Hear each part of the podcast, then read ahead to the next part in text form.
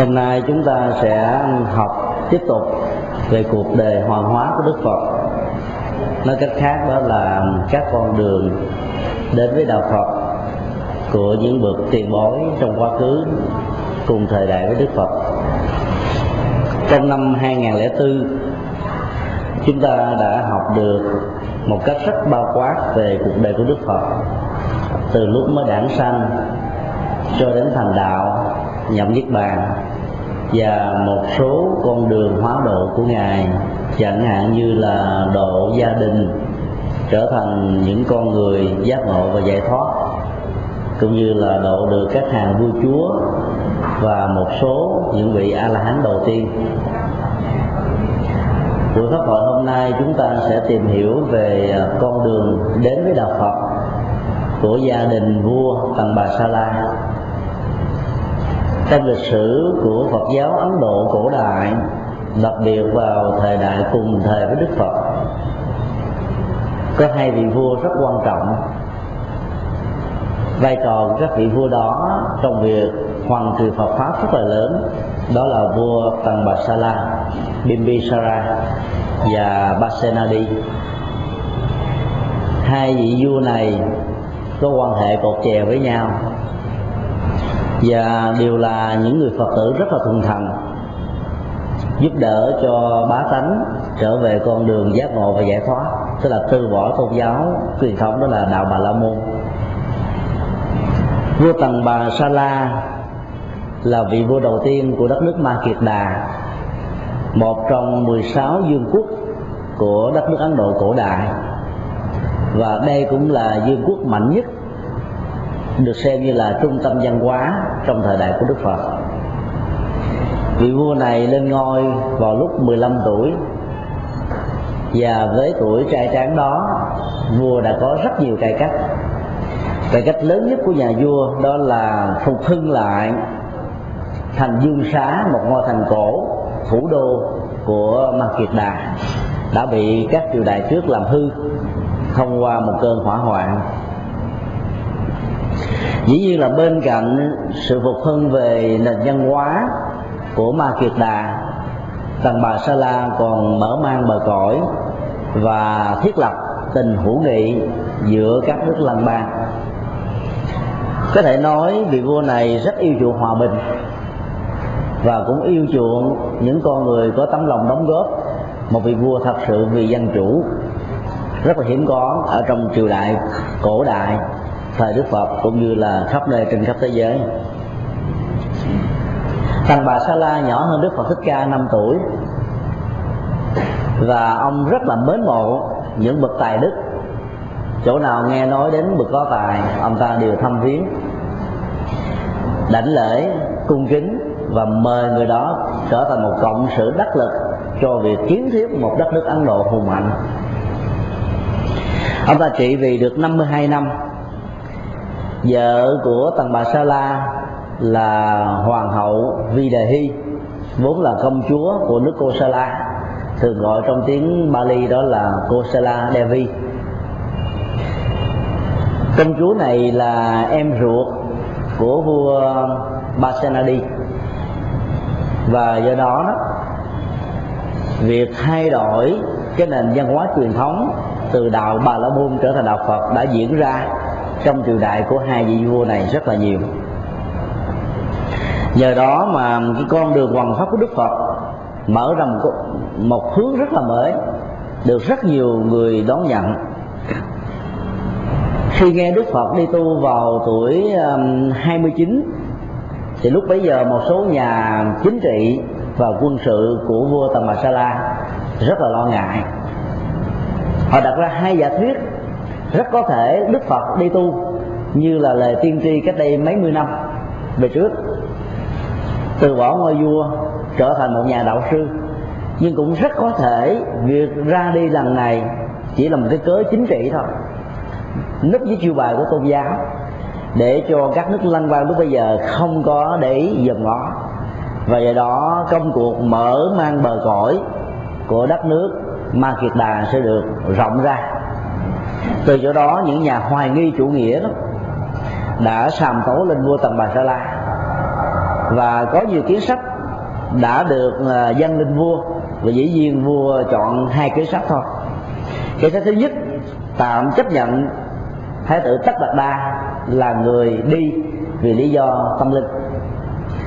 Kiến sách thứ hai ngược lại, đó là vì lý do chính trị, nước với chủ bài của tôn giáo. Và để cho việc ra đi đó một cách dễ dàng và tất cả các thám tử tư có thể làm việc một cách thành công thì không khuấy động chuyện này lên bằng cách đó nhà vua thể hiện truyền thống của mình, đó là chiêu hiền đại sĩ. Và dĩ nhiên là người ta đã biết được là con đường thái tử tức là ta đi từ đất nước Sakia ngang qua dùng đất nước Ma Kiệt Đà. Và do đó đức vua đã đón thái tử lại khi gặp nhau thì vua Tần Bà Sa La bày tỏ một lòng tôn kính như là bậc hiền tài và yêu cầu thái tử tất bạch đa nhận nửa phần gia tài và sự nghiệp của ma kiệt đà để hai người cùng chung vai gánh vác công việc cách tăng làm mới và phát huy truyền thống đất nước ấn độ nói chung. Dĩ nhiên là cái lời mời gọi và dân hiến đó, đó nó mang hai mục đích. Nếu như giả thuyết rằng thái tử tất bạc ba đi vì lý do chính trị thì chắc chắn rằng thái tử sẽ nhận lời. Và nếu không nhận lời thì cũng nhận lời một cách khéo để cho nhà vua có thể tiến hành công việc đó và do đó có thể chặn đứt cái ý định về cái diện chính trị này liền.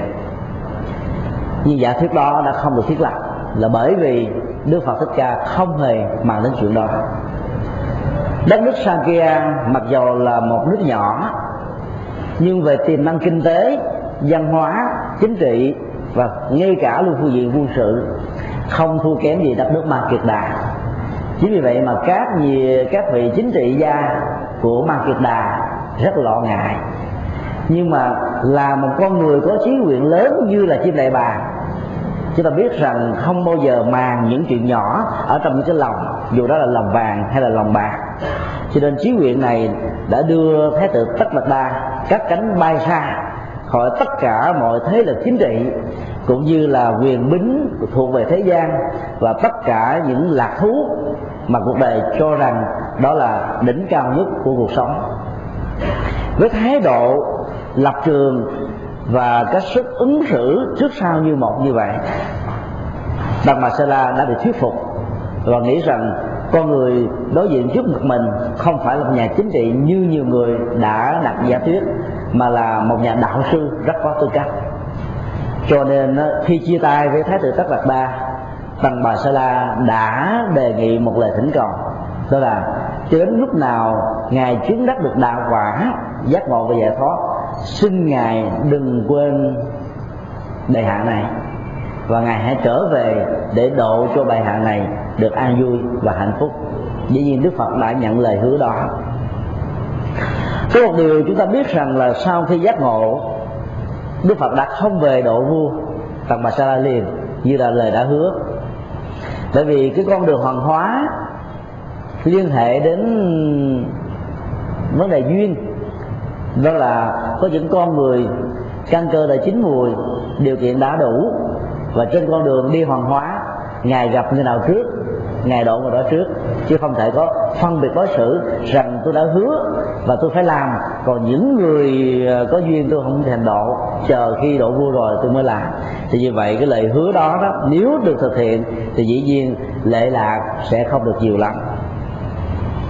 Một vấn đề tế nhị thứ hai đặt ra đó là triều đại mang kiệt đà dưới sự lãnh đạo tinh thần của tần bà sa la, cũng như là tất cả những ờ, triều đại ờ, vương chủ lúc bấy giờ rất là tôn trọng tôn giáo. Và hầu như bất cứ một chính thể nào muốn tồn tại lâu dài đó đều phải nương tựa tôn giáo để phát triển. Có tôn giáo thì có quần chúng, mất tôn giáo, mất quần chúng, mất quần chúng dẫn đến chuyện mất nước cho nên là tôn giáo và chính trị gần như là đang xen vào với nhau nhập nhằn với nhau. Do đó có nhiều chính thể đã lợi dụng tôn giáo vua tự xưng mình là một thiên tử tức là con của trời để việc cai trị bá tánh và giữ cái ngai vàng của mình được lâu dài được đảm bảo hơn. Và ngược lại cũng có rất nhiều uh, uh, nhà tôn giáo đã núp bóng với uh, hình ảnh của các tôn giáo để xác lập vai trò của mình.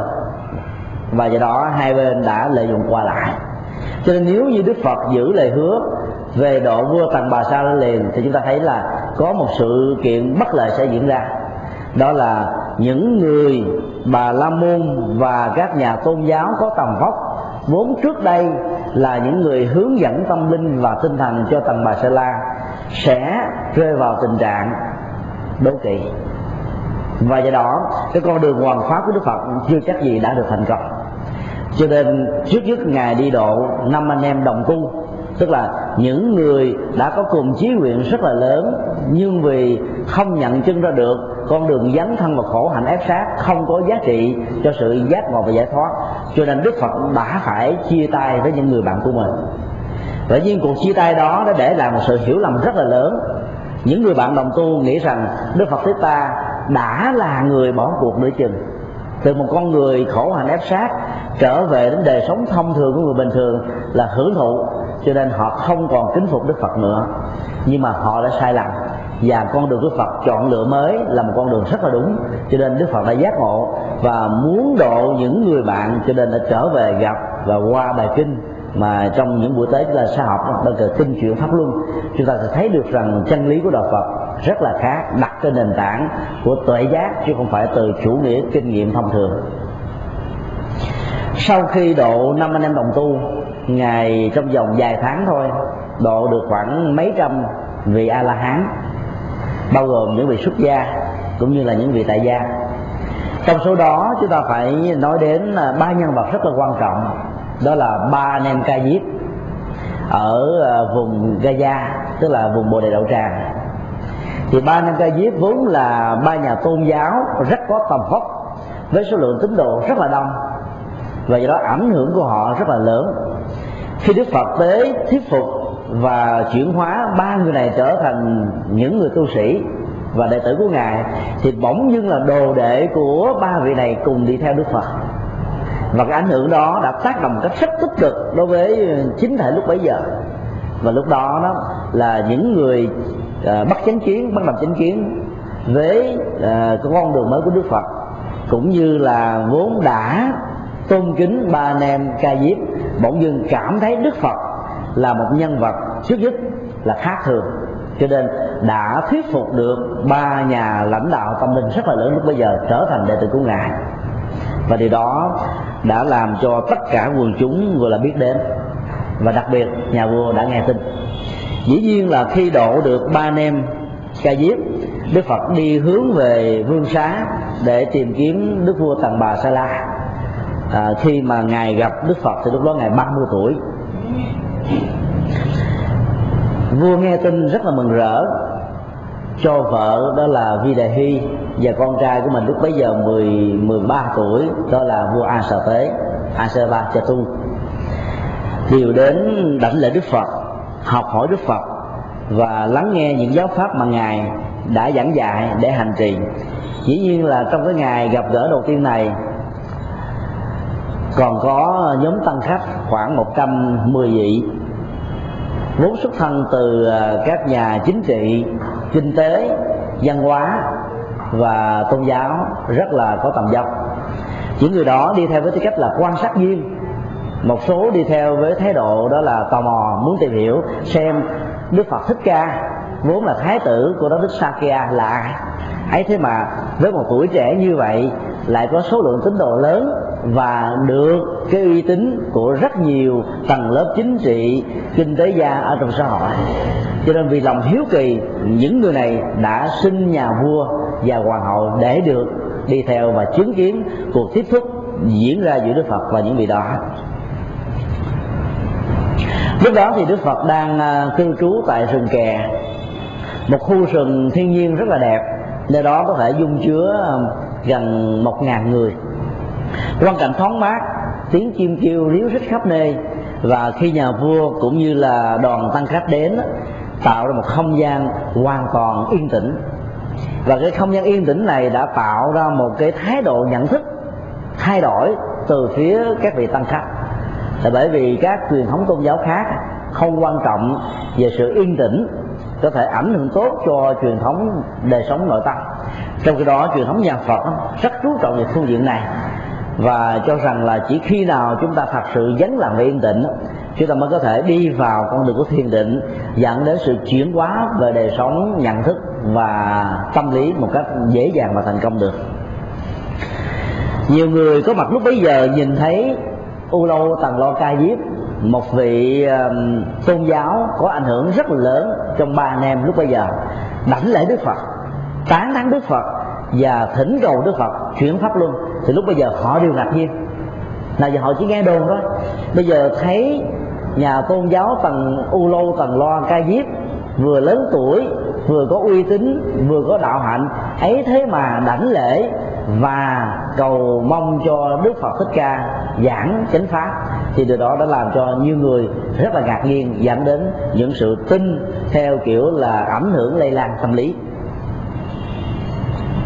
lúc đó đức phật đã giảng về bài kinh về duyên khởi, khẳng định rằng là mọi sự vật hiện tượng trong cuộc đời này không tự nhiên mà có, lại cũng không phải do ngẫu nhiên mà có, lại cũng không phải do sự áp đặt, an bài của ờ, thượng đế hay là các thần linh.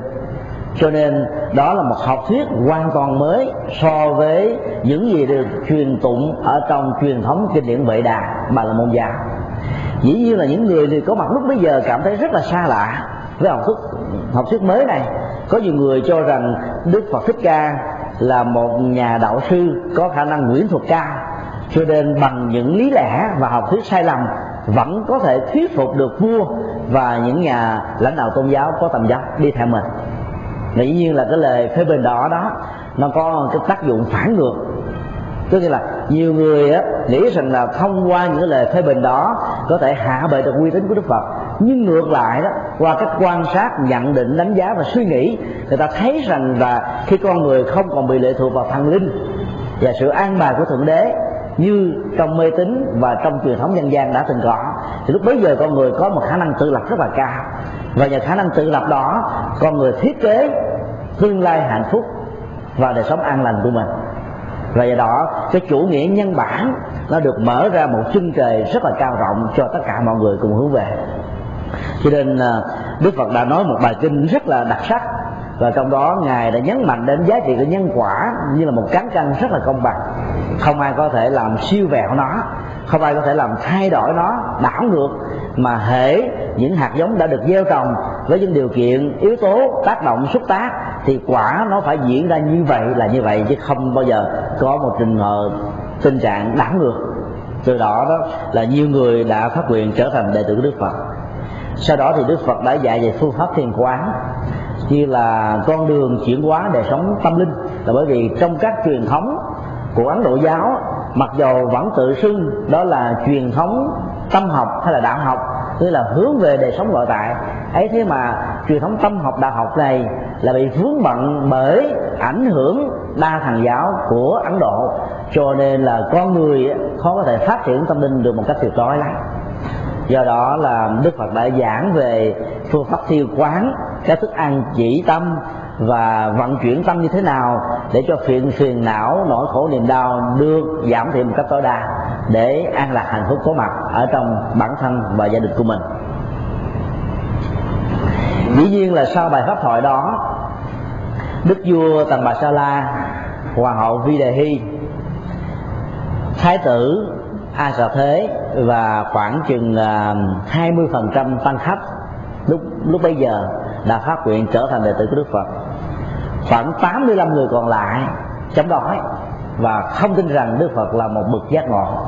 Cho nên họ đã ra đi và để lại nhiều cái ấn tượng làm cho rất nhiều người hoang mang. Không biết rằng những lời đồn đãi về Đức Phật Thích Ca và sự thật về bản thân ngài là một hay là hai? Nếu là hai, thì tất cả những sự quy ngưỡng về ngài chỉ là một sự uổng ích và rất là đáng nuối tiếc. Sau bài pháp thoại đó thì đức phật chuẩn bị trở về lại à, vương thành ca tỳ la vệ thăm vua cha. Nhưng vì à, mùa mưa gần đến, đức phật biết rằng là từ đó mà trở về lại ca tỳ la vệ sẽ mất đến hơn một tháng trời. Cho nên ngài đã phải ở dừng chân tại rừng kè và đã bắt đầu chuẩn bị cho mùa an cư đầu tiên vào 3 tháng mùa mưa. Truyền thống an cư trong 3 tháng mùa mưa của nhà Phật phát xuất từ đạo lý của lòng từ bi. Có nghĩa là nhân cơ hội 3 tháng mùa mưa các loài côn trùng vi tế và các loài à, bò sát phát sanh sinh trưởng rất là nhiều. Cho nên sự hạn chế việc đi lại như vậy sẽ làm cho đời sống của các loài động vật và các loài bò sát này được đảm bảo lâu dài hơn. Và nhân cơ hội đó điều quan trọng hơn nữa thì đức phật muốn tất cả mọi người tu sĩ xuất gia hành trì theo con đường tâm linh của ngài cần phải có một cái thời gian nhất định trong 3 tháng để sạc lại cái bình năng lượng tâm linh. Sau những cái ngày giờ năm tháng làm việc phật sự rất là mỏi mệt. Thì đó là một công mà hai việc. Cho nên là ngài đã ở là tây và đức vua tần bà sa la nhân cơ hội đó đã phát tâm thiết lập uh, tịnh xá uh, trúc lâm để mời đức phật và tăng chúng cùng cư ngụ. Thì đây là lần đầu tiên giáo đoàn của đức phật vốn từ một cái giáo đoàn du mục rầy đây mai đó uh, mỗi ngày ngủ một bữa với một gốc cây đi ờ, khắc thực vào sáng sớm dùng ngọ trưa trước 12 giờ.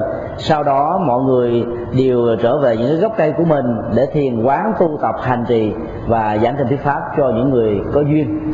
Đã trở thành một khuynh hướng tu tập bắt đầu thiết lập an trụ lại một chỗ theo định chế của xã hội và cộng đồng. Và dĩ nhiên là cái con đường hoàng hóa theo phương thức truyền thống nó bị giảm đi hết mấy mươi phần trăm. Cho nên là ảnh hưởng về phương diện tâm linh đó, đối với uh, những người có duyên thông qua con đường uh, sống du mục của Đức Phật nó bị giảm đi một cách rất là đáng kể. Dĩ nhiên cái cách thiết lập các tu viện vẫn rất là tốt bởi vì Ờ, khí hậu của Ấn Độ rất là khắc nghiệt, mưa và nắng rất là thất thường. Mùa nóng có thể lên đến 42 45 độ C, còn mùa mưa có thể xuống không độ. Và do nếu không có những phương tiện cư trú căn bản thì tuổi thọ và sức khỏe của ờ, thành viên tu sĩ sẽ không được đảm bảo. Cho nên ngài đã chấp nhận việc thiết lập tinh xá trúc lâm cho những vị xuất gia dưới sự hướng dẫn của ngài. Là một vị vua thời ờ, cổ đại. Chúng ta biết rằng ai cũng có nhiều vợ có nhiều bà phi có nhiều ờ, mỹ nữ. Ngoài ờ, uh, Hira Tăng Bà Sa La còn có thêm ba vị thứ phi. Vị thứ phi rất được vua sủng ái đó là Amba Bala là một ngàn ca nữ rất là đẹp đẹp hơn cả những vị đoạt giải hoa hậu thế giới ngày hôm nay. Theo như kinh điển mô tả, và chỉ thua Gia Du Đà La thôi. Vua Tần Bà Sa La đã ăn ở với Ambibala vào lúc nàng 16 tuổi và vua 18 tuổi. Lúc mà vua còn là một thái tử của đất nước này. Dĩ nhiên là cái cuộc tình yêu đó nó không được hoàng thân chấp nhận và do đó Ambabala phải sống một cuộc đời rất là hẩm hiu vua rất là sủng ái. Nhưng mà Ambabala lại không thích quyền bính ở trong triều đình cũng không thích bon chen giành giật và cũng không thích cái cảnh mà sống ở trong lãnh cung. À, nay thì được vua chăm sóc mai thì bị bỏ rơi. Cho nên bà ta đã tình nguyện rời khỏi um, triều đình và sống ở trên một cái vùng nông thôn rất là hẻo lánh chỉ vì nhà vua rất là thương, cho nên là đã chăm sóc bà bằng cách là cắt cho bà nhà cửa phòng móc để cho hai mẹ con được sống an thân. Thì cái người con của vua Tầm Bà Sa La với Ambabala có tên là Jivaka, một vị bác sĩ rất là lỗi lạc mà sau này trở thành vị bác sĩ cá nhân cho sức khỏe và tuổi thọ của Đức Phật. Tần Bà Sa La rất là thương nàng, cho nên nó sau khi gặp được Đức Phật ngài đã um, thư thỉnh với Đức Phật Thích Ca rằng là có dịp nào đó, con sẽ um, cho Ambipala và Jivaka đến lãnh lễ và quy với ngài. Mong ngài vì phương tiện và lòng từ bi, quá độ cho vợ con của con. Đức Phật đã nhận lời. Thì ờ, vài ngày hôm sau, Ambipala và Jivaka đã đến thăm Đức Phật. Khi đến thăm, thì chú Jivaka lúc bấy giờ chỉ khoảng chừng 15 tuổi rất là khôi ngô và tuấn tú. Và hình ảnh của cậu ta hoàn toàn đối ngược lại với lại a xà thế vốn là à, anh em cùng cha khác mẹ. Tính cách của hai người khác nhau một trời một vực. Ambabala là một con người sống về đời sống nội tâm rất là lớn. Ngày xưa tại Ấn Độ cũng như là nhiều nước trên thế giới đời sống của kỹ nữ hoặc là vũ nữ không được người ta xem trọng, mà thường được quan niệm như là một món hàng giải trí cho những người đàn ông nhưng chúng ta thấy có một sự khác biệt rất lớn ở Amabala. bà ta không phải là cái tiếp người như vậy, mà bà ta sống bằng một cái nghề, nhưng mà với một cái lương tâm rất là chân chánh cho nên bà ta đã không bao giờ để ý và ghé mắt đến bất kỳ một người nào giàu là đẹp trai và cao cửa rộng quyền bính có, mà ta vẫn giữ một tấm lòng chung thủy với đức vua tần bà sa la. Mặc dầu không được vua sủng ái, sống gần gũi vua ở trong triều đình hàng ngày, như là các ừ, vương phi và thứ phi khác. Cái sắc đẹp của bà nó đã làm cho một số người cư sĩ và những vị tu sĩ mới bắt đầu xuất gia cảm thấy nhìn là ngỡ ngàng lung túng trong số đó có ca lưu đà di mới xuất gia vài ngày thôi. Và sa nặc vốn là người hầu cận của đức phật lúc còn là thái tử tất là ba. Và nhiều vị khác cảm thấy là nghiêng thùng đổ nước chịu không nổi. Và khi nhìn vào gương mặt của nàng đó, thì bỗng dưng rằng là nó khởi lên cái tình cảm rồi dẫn đến cái tình yêu nhưng mà lại không dám biểu tỏ ra. Riêng chỉ có đức phật thích ca và ngài xá lợi phất với đạo lực, kiên cường, vững mạnh. Nhìn vào nàng, nhưng mà nhìn với một cái tấm lòng của một đấng từ bi, hiểu được tất cả những tâm trạng khổ đau của nàng. Mặc dầu nàng biểu hiện ở bên ngoài rất là an vui và hạnh phúc, một con người rất quý phái, có tư cách và phẩm hạnh. Cho nên nàng rất là cảm phục đức phật, đảnh lễ đức phật và mong đức phật nói về à, những bài pháp có thể giúp cho nàng vượt dậy đời sống nội tại bởi vì nàng quá khổ đau. Khổ đau lớn nhất của nàng là bị người ta ganh tị bởi vì nàng quá đẹp. Đẹp đến độ nếu nàng xuất hiện thì ảnh hưởng hình bóng của bà hoàng và những vua phi khác sẽ bị lép đi. Cho nên nếu bà ta sống trong cái hoàn cảnh đó bà ta sẽ cảm thấy rất là khổ đau. Được mình thì mất người mất người á, thì mình được hạnh phúc nhưng mà hạnh phúc của mình lại đặt trên nền tảng của khổ đau của người khác. Cho nên bà ta chọn con đường hy sinh cho bản thân mình nhường cái phần hạnh phúc cho người khác. Mặc dù vậy nhưng mà bà ta vẫn cảm thấy rất là ấm ức và nghĩ rằng thân phận mình thật là hẳn hiu. Tại sao mình lại phải thương một ông vua và ông vua lại có rất nhiều bà vợ? Tại sao mình lại lâm vào cái tình chỉnh trạng thương mà không được biểu tỏ lòng lòng thương mà phải sống ở trong một cái vùng rất là hẻo lánh như thế đó. Cái độ khổ đau đó nó dành sẽ bà ta gừ ấm lắm. Đức phật hiểu được hết tất cả những tâm trạng này. Cho nên ngài đã giảng cho bà ta về à, bản chất vô thường ở trong mọi sự vật hiện tượng. Trong đó nó liên hệ đến uh, sức khỏe tuổi thọ nhan sắc quy quyền địa vị chức tước tài sản của con người có trong cuộc đời này chỉ đức phật là phân tích rất là hay. Ngài nói rằng là cái nhan sắc là một vẻ đẹp. À, theo cái nhìn của những người phàm phu. Và dĩ nhiên vẻ đẹp này được nhìn từ góc độ rất là chủ quan. À, con cái có thể rất là đẹp nhưng mà người khác cho rằng rất là xấu. Con cái có thể rất là xấu nhưng mà người ta vẫn có thể cho rằng rất là đẹp. Cho nên bản chất của cái gọi là đẹp đó mang tính rất là thượng đối và nó bị điều kiện hóa cho nên khi điều kiện hội đủ, thì cái đẹp đó được đảm bảo. Và điều kiện bị thiếu vắng, chất xúc tác bị ảnh hưởng, thì lúc bấy giờ cái đẹp đó nó sẽ không còn y nguyên như nó đã là nữa. Cho nên bám vào cái vẻ đẹp như là một cơ hội để hướng đến hạnh phúc là một cái sai lầm ngay từ căn bản. Mà Đức Phật nói là tất cả chúng ta có thể thiết lập cái niềm an vui và hạnh phúc từ cái cách sống có lương tâm đạo đức và tư cách của mình, hơn là dựa vào cái ngoại hình hay là những yếu tố về vai trò, vị trí xã hội, dòng tộc, huyết thống, vân vân mà mình rõ. Mà ta rất tâm đắc với cái lời à, giảng dạy đó của Đức Phật. Cho đến là Đức Phật nói rằng là trong cuộc đời này nó có những điều chúng ta mong mà nó không được thành tựu. Ngược lại chúng ta rất là chán ghét, ấy thế mà nó cứ đeo đuổi mình hoài. Cho nên là hai tâm lý thái cực này nó làm cho con người phải bị thắt điên bắt đảo. Khi thì vui khi thì buồn lúc là lên voi khi thì xuống gió. Và do đó cái trạng thái tâm lý tình cảm đó nó bị biến thiên giống như là những đợt sóng lăn tăng ở trên mặt biển. Và do đó giàu giàu sang phú quý của cải vinh hoa. Ấy thế mà cái trạng thái an lạc thật sự của tâm hồn đó, khó thể được thiết lập một cách rất là bền bỉ cho nên qua cái bài kinh đó đó, bà ta đã hiểu được rằng là nếu như tất cả mọi sự vật hiện tượng, trong đó có con người vật lý có người tâm lý có người nhận thức và có người hành động của mình đều vô thường, thay đổi, không từng còn, thì tại sao và tội tình gì mình phải giữ cái nỗi buồn và niềm đau ở trong người của mình? Cho nên bà ta bỗng dưng khởi sinh lên một khái niệm, đó là hãy buông bỏ tất cả những trạng thái cảm xúc không có lợi cho hạnh phúc và chỉ giữ lại những gì cần cần thật sự giữ thôi. Và do đó là bà đã gọi là bỏ đi được cái mặc cảm bị bỏ rơi bỏ đi được cái mặc cảm buồn khổ thân phận hẩm hiu uh, bèo dạt mây trôi hay là chữ hồng nhan bạc phận vì đó bà ta sống rất hạnh phúc trong những năm tháng còn lại của cuộc đời. Cuối bài kinh thì đức đức phật đã khuyến khích tất cả mọi người đều nên hành trì cái con đường chuyển hóa, dầu chúng ta đang ở vai trò tư cách nào.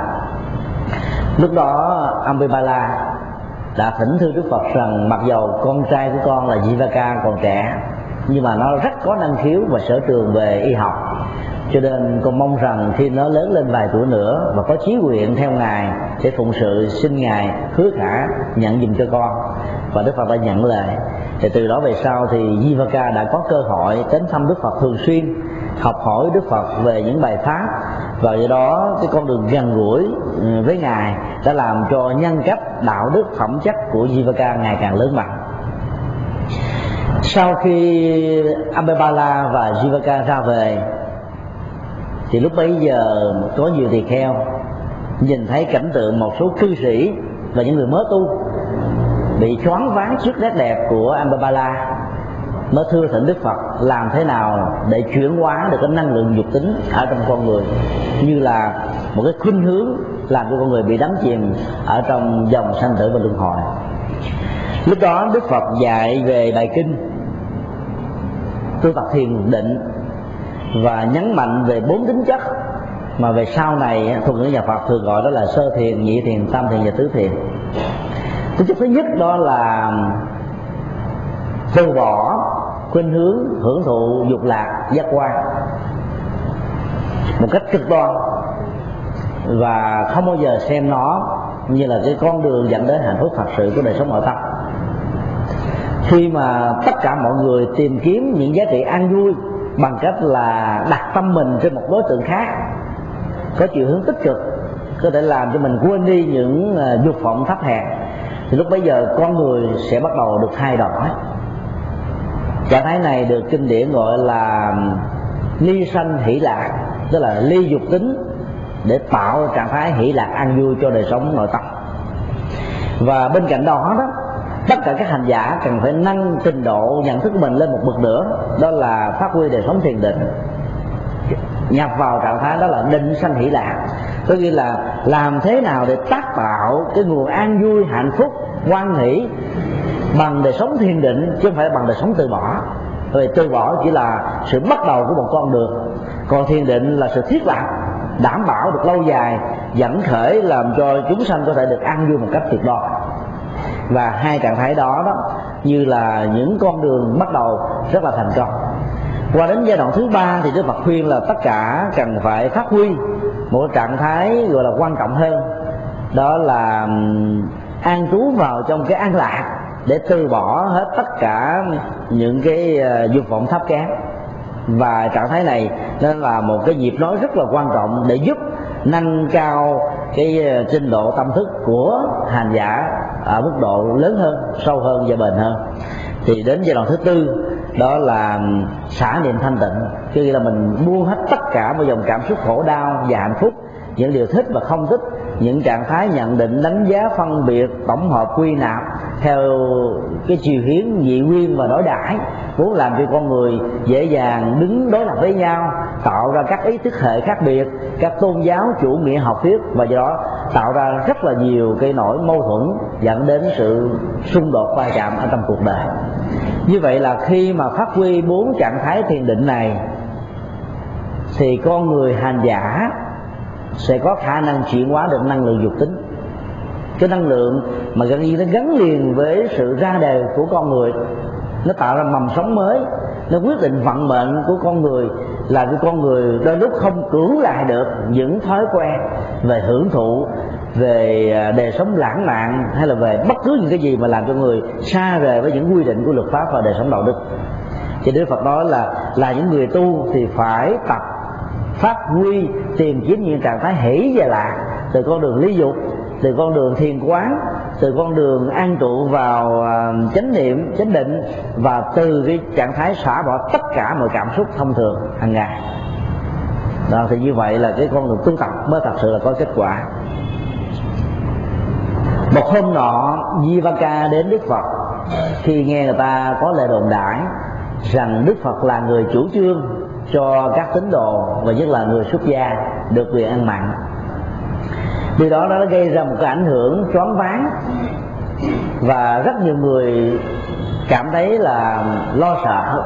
Bởi vì nghĩ rằng là một số tôn giáo chẳng hạn như là kỳ na giáo chủ trương ăn chay trường ấy thế mà một bậc giác ngộ như đức phật thích ca lại cho phép những vị xuất gia ăn mặn hay sao? Đức phật đã trả lời lời nhận định đó, đó là một lời nhận định xuyên diện hiểu sai về những gì mà đức phật đã quy định. Đức Phật nói là trong giai đoạn mới thành lập tăng đoàn, con đường chuyển hóa đời sống nội tại của ngài quá mới mẻ, cho nên có nhiều người chưa có thể chấp nhận được con đường đó một cách tuyệt đối. Cho nên đức phật tạo ra cơ hội đó là được quyền ăn thịt với ba điều kiện. Đó là mình không nhìn thấy, không ra lệnh bất cứ một người nào đã sát hại sinh mạng của một con vật để cung dưỡng cho mạng sống và thực đơn của mình trong ngày hôm đó. Thì như vậy, đó là món ăn đã được làm sẵn. Dù mình có ăn hay mình không có ăn, thì con vật đó cũng đã chết rồi. Cho nên cái nghiệp gọi là trực tiếp sát sanh không có. Và cái gián tiếp sát sanh trong trường hợp này rất là ít, bởi vì cả hai bên đều không có dụng tâm tác ý để giết con vật này phục vụ cho mạng sống của con người. Trường hợp thứ hai đó là chúng ta không nghe tiếng la phát thanh của nó khi nó bị giết.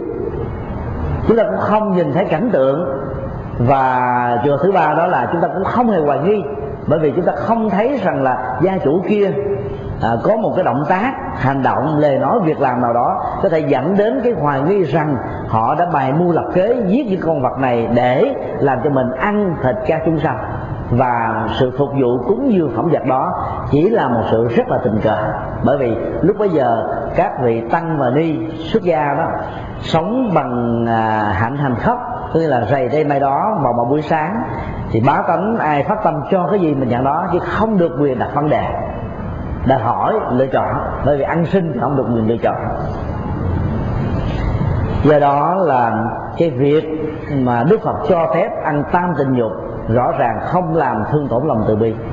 Và bên cạnh đó đức phật khuyến khích rằng là tất cả mọi người nên ăn chay. Là bởi vì con đường ăn chay làm cho chúng ta có thể gần gũi và tôn trọng mạng sống của các loài động vật vốn cũng tham sống và sẽ chết như chính bản thân con người. Thì lúc đó đó Jivaka đã phát nguyện ăn chay trường. Và nghĩ rằng chỉ với con đường ăn chay trường á, ông ta sẽ trở thành một người y sĩ rất là lỗi lạc. Và nhờ động cơ đó ông ta đã làm à, ngành y đông phương và nghiên cứu các loại thuốc đọc từ những kinh điển vĩ đà rồi phối hợp với kinh nghiệm của bản thân, phát minh ra những cái bài thuốc mới. Và những bài thuốc đó bây giờ vẫn còn được lưu truyền ở trong sách sử. Có lợi ích cho việc trị liệu rất là lớn. Người con mà được tầng bà sa la thương tưởng, quan tâm, chăm sóc nhiều nhất, đó là a xà thế. Có lẽ cuộc đời của tầng bà sa la và a xà thế có một nỗi quan khiên nhiều đề nhiều kiếp về trước. Cha rất thương con, chăm sóc lo lắng, thông cảm, hiểu biết, tha thứ. Ấy thế mà người con vẫn một mực trở thành kẻ bất hiếu. Và cái quan khiên này á, nếu không phải là một con người hiểu đạo, không có thể bỏ qua và chuyển hóa nó với thái độ buông rã và làm cho cái gút mắt đó không có cơ hội được thiết chặt ở trong tương lai chúng ta biết rằng à, khi mà a xà thế và jivaka lớn lên hai mấy tuổi, thì lúc bấy giờ đó a xà thế đã có cái nguyện vọng muốn thay thế vai trò của cha mình cơ nghĩa là làm vua của nước ma kiệt đà. Ngược lại thì jivaka là một con người rất là hiền lương, không bao giờ màng đến chiều chính, có lẽ đã ảnh hưởng cái tư cách và cái khuynh hướng sống của người mẹ là Ambivale cho nên đó là à, A Sở Thế rất là thương người em cùng cha khác mẹ với mình.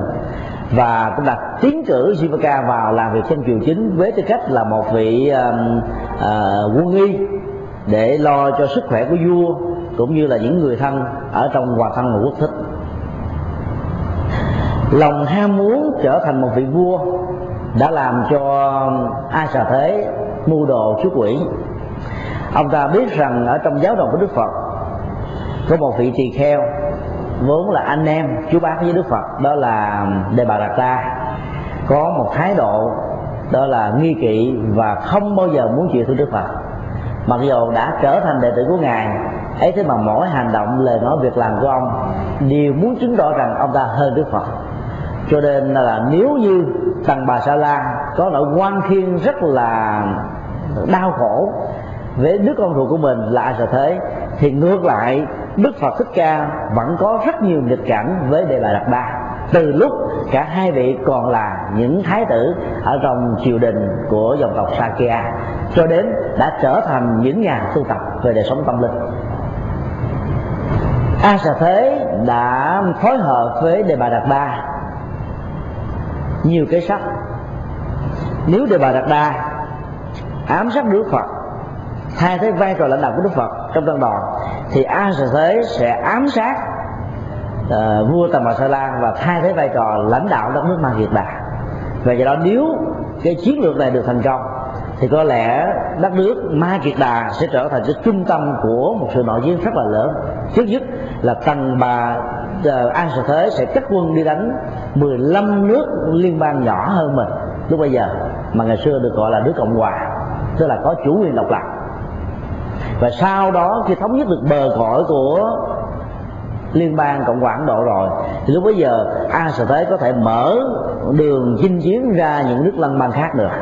Thì cái mưu đồ đó rất là lớn và nó được sự hỗ trợ rất là đắc lực của cái lòng nghi kỵ đề bà đặt đa. Cho nên hai người đã trở thành những người bạn rất là tâm đắc với nhau. Vào lúc nửa đêm nọ, a sa tế đã mang một cái thanh gương do tàng bà sa la tặng cho vào trong à, cung đình để thích khách đức vua. Lúc đó lính ngự lâm quân đã phát hiện và đã bắt được a sa thế. Lúc đó nó là nhà vua rất là ngạc nhiên và chịu tất cả mọi quần thần và những người có liên hệ một cách trực tiếp để mà trị phạt. Nhà vua hỏi rằng, tại sao con là con của cha? Cha thương con như thế đó mà con lại có ý đồ khác đó là muốn giết cha vào lúc nửa đêm. Thì a sẽ tới đã trả lời một cách rất là dõng dạc và không hề ân hận. Bởi vì con muốn thích khách nghe, con muốn thích khách cha. Chúa nghe rất là sửng sốt và ngỡ ngàng. Tại sao con lại muốn thích khách cha? Cha rất là thương con mà con cũng rất là thương cha. Ai sẽ tới nói rằng là bởi vì con thương cái ngai vàng hơn thương cha. Ông ta giúp mình lần thứ hai và vua cha rất là cảm thông hiểu ra hiểu được cái tâm ý của con mình. Cho nên mới uh, nói với con tại sao con không nói điều đó với cha? Nếu con đã nói sớm hơn thì cha đã nhường ngo lại cho con cách đây một vài năm rồi. Bởi vì cha nghĩ rằng với tuổi thanh xuân con có điều kiện để đi học phát huy kiến thức mở mang trình độ tạo thêm năng lực, thì sau này khi trở thành một vị vua, tôi trở trở thành là một con người đàng hoàng, làm cho vận mệnh của quốc gia mình ngày càng được phát triển về mọi mặt kinh tế, giáo dục, văn hóa và chính trị. Dạ. Cho nên là cha chưa muốn nhường ngôi cho con, chứ không phải là cha ham quyền cố vị ở cái ngai vàng này. Cho nên cha sẽ hứa với con, chẳng những cha không bao giờ xử tử con, và theo luật của triều chính lúc bấy giờ, bất cứ một người nào uh, khi có mưu đồ lật phản vua sẽ bị chu di tâm tộc. Nhưng mà vì thương con quá mức và hiểu được tâm trạng của người con cho nên là người cha này đã hy sinh một cách tuyệt đối và tuyên bố với quần thần rằng hãy thả a xà thế và tất cả mọi người có liên can trong đó có đề bà đạt đa ra. Và nhà vua đã tuyên thệ trước mặt bá quan dân võ tức là đúng 10 ngày sau ông ta sẽ nhưng ngồi lại cho con trai của mình đó là a xà thế.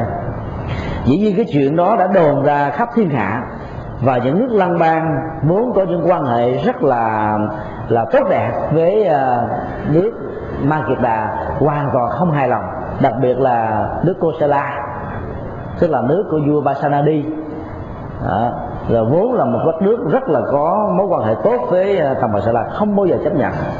Bởi vì thấy được đứa cháu của mình có mưu đồ phản, và do đó nó có thể bành trướng và gây nỗi khổ niềm đau cho rất nhiều người dân vô tội khác. Nhưng mà nhà vua đã quyết đoán rồi thì không bao giờ rút lời lại. Và chuyện đó đã đang được diễn ra hàng ngày và hàng giờ. Một điều trí tiêu thai đó là a sợ thế hoài nghi rất là lớn. Nghĩ rằng là cha của mình muốn dùng cái phản binh sợ rằng nếu giết mình chết đó, thì cái lực lượng dưới trước của mình có thể làm nổi loạn tạo phản.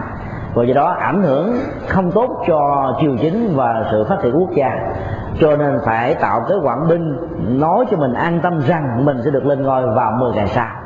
Chính vì lẽ lý đó cho nên là ông ta đã mua đồ tạo phản lần thứ hai. Và trong lần thứ hai này ông ta đã bắt sống được vua cha và bắt luôn hai vị gọi là quan thần rất là trung thành với vua cha. Một bên là quan văn một bên là quan võ. Nhốt vào trong lao ngục nhốt kiểu cách ly với nhau để cho uh, cái sự uh, liên lạc giữa ba người không bao giờ được thiết lập. Cái chuyện đó đã làm cho hoàng hậu phi thị vô cùng khổ đau. A sở thế vốn là người rất là độc tài và đa nghi cho nên ông ta cấm tất cả mọi người không ai được quyền đến thăm vua cha ngoại trừ hoàng hậu tức là mẹ ruột của mình. Hoàng hậu được vào thăm cho nên mỗi lần thăm bà dở thêm những uh, giỏ cơm đi theo. Tám ngày sau khi tìm hiểu ra thì biết rằng là vua cha vẫn chưa chết. A à, sẽ rất là giận giận đến độ biết rằng mẹ mình chính là cái người ờ, uh, nuôi tù. Cho nên là cấm đoán và yêu cầu mẹ, nếu như còn muốn vào trong cung, trong cái ngục để thăm người chồng, thì không bao giờ được quyền mang thực phẩm theo. Còn bằng không, thì bà cũng sẽ bị giam vào lãnh cung. Vì đại hy đã hứa với ai sợ thế là không mang thực phẩm vào. Nhưng mà bà ta vẫn mang một cái tráng lúc đó là bà ta vắt thành những cái vắt cơm, nhét vào trong cái bính tóc lớn rồi cứ mỗi lần đi vào thăm á, thì lính ngự lâm quân xót hết tất cả thân thể nhưng mà không phát hiện được. Nhưng mà ba ngày sau thì nhà vua vẫn ngạc nhiên. Tại sao là tần bà sa la vẫn chưa chết? Thì lúc bấy giờ là a sẽ ra lệnh kiểm soát nghiêm ngặt hơn nữa thì mới phát hiện rằng là thực phẩm đã được đưa vào cắt dấu ở trong ở trong cái búi tóc. Lúc đó a sẽ đã cắt luôn cái búi tóc của người mẹ. Thì video không còn cách nào khác mới nghĩ ra một cái kế rất là hay đó là cứ mỗi lần trước khi vào thăm vua thì bà tắm rửa thật là sạch sẽ, rồi ờ, làm cái bột pha trộn với mật ong rét lên ở trên toàn thân của mình, rồi để cho khô, sau đó mới mặc cái áo áo vào, rồi đi vào bên trong, cho nên là lính không còn hồ nghi được. Thì bà ta đã làm được ba lần như vậy thì cuối cùng vẫn bị phát hiện ra. Cho nên là cấm đoán không cho bà ta vô thêm một lần nào nữa dĩ nhiên là chúng ta biết rằng là thái độ của tăng bà sa ra rất là tích cực. Ông ta hiểu được nhân quả. Ông ta là một phật tử mà ông ta đã trị vì phương quốc đó rất là nhiều năm. Cái kinh nghiệm của ông ta rất là lớn. Cho nên ông ta hiểu được cái chuyện hạnh phúc và khổ đau, rồi sự mất mát sự thành công, sự lên voi xuống chó, mọi thứ trong cuộc đời này đối với ông ta không có gì là quan trọng cả và trong thâm tâm ông ta nghĩ rằng gia tài sự nghiệp dương quốc mang kiệt đà này, nếu có mất đi cũng rơi vào tay của con ruột mình, đâu có gì để phải hối hận và ăn năn. Thay vì ta phải nhường ngôi cho đó vào năm bảy năm sau, bây giờ thì nó đã lên ngôi trước thì mình khỏi mất công nhường. Cho nên ông ta nghĩ như vậy và do đó tâm của ta rất là thoải mái, an lạc, nhẹ nhàng và không hề có bất cứ một uất hận nào. Chúng ta biết rằng là a xà thế đã thiết lập một cái xà liên đó, hoàn toàn độc lập. Và Salim này á, bây giờ vẫn còn nằm ở ờ, bên Ấn Độ. Và Salim đó cách cái núi linh thú nơi Đức Phật cư ngụ không bao xa. Cho nên nó cứ mỗi sáng như vậy khi mặt trời xuất hiện á thì tầng bà sa la đã nhìn qua các cái lỗ ánh sáng của cái xà liêm hướng về núi linh thú của đức phật để nghĩ đến đức phật niệm đức phật rồi nhớ lại những bài pháp mà đức phật đã dạy là thiền quán về sự buông xả về cái phương pháp để chuyển hóa tâm là cho tâm không còn sân hận, không còn thù hằn, không còn giữ nỗi khổ niềm đau. Ông ta đã cố gắng tập, lúc đầu không thành công, nhưng càng tập thì ông ta càng thấy an lạc, nhẹ nhàng, thảnh thơi. Và cái con đường hạnh phúc đã bắt đầu có mặt với ông ở ờ, trong những ngày cuối cùng của cuộc đời.